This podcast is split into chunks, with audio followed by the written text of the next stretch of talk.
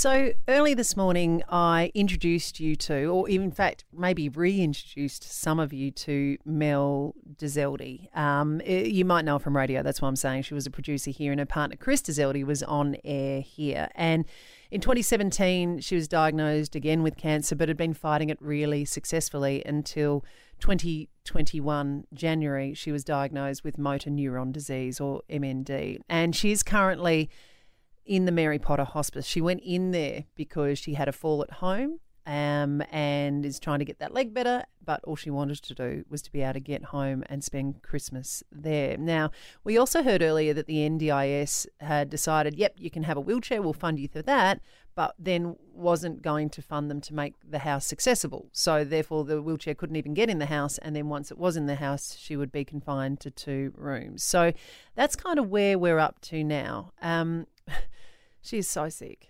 She is so, so very sick. But what matches her illness is her positivity. She's amazing. But then, of course, everybody has their limits.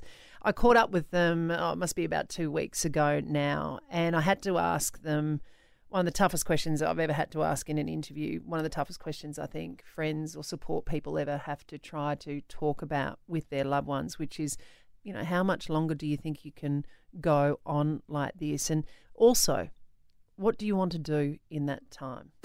So, and I don't want to be indelicate about this. Do you think about how much time you might have left? Because MND, there's no coming back from this one, is there, hun? No.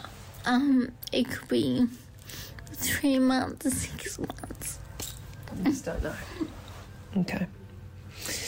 So, I think anybody listening to this knows that we've got to get you the best three, six, nine, whatever is left, the best possible. And if it's your dream to go to your home, filled with those happy memories, we have to get you there.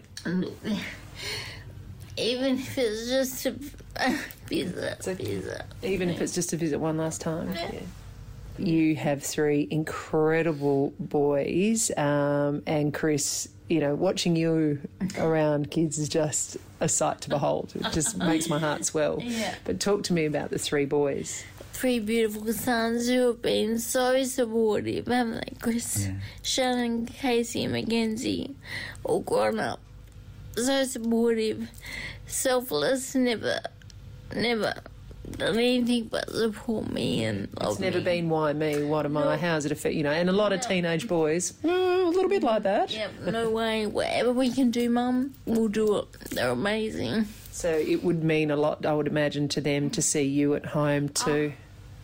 Absolutely. And just maybe we could have Christmas together. That'd be nice. Chris, how else can we help? Yes, we can make the house accessible, but what about this wheelchair that's coming? How will you transport? What you know? What else do you need? Well, I guess we need a, a way to get it into and out of the house, and I guess we need a way to get it around. Get it around.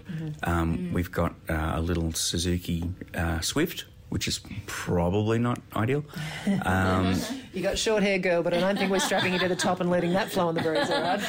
and yeah, at some point we're going to have to look at, at transport that um, that enables Mel to be able to, you know, have have a bit of a life. I don't know what form that takes, but we're going to find something. so a van or something, an accessibility van that she can then have that. That would be amazing because, I mean, I know you can get a cab, but we want to just do things like go down and look the waves together and, you know, we don't want a cab driver going, well, it's 20 bucks, time to go back. You know, That's I if you can even get them to turn up because quite often they don't turn up even if you've got appointments made and, Yeah. and everything else. All right. Well, leave it with us um, and the people of Adelaide. And you have so many friends in the industry and beyond that are desperate to be able to help you guys out. And it will probably only cost you one Dezeldi's ditty, I reckon. oh, okay, right.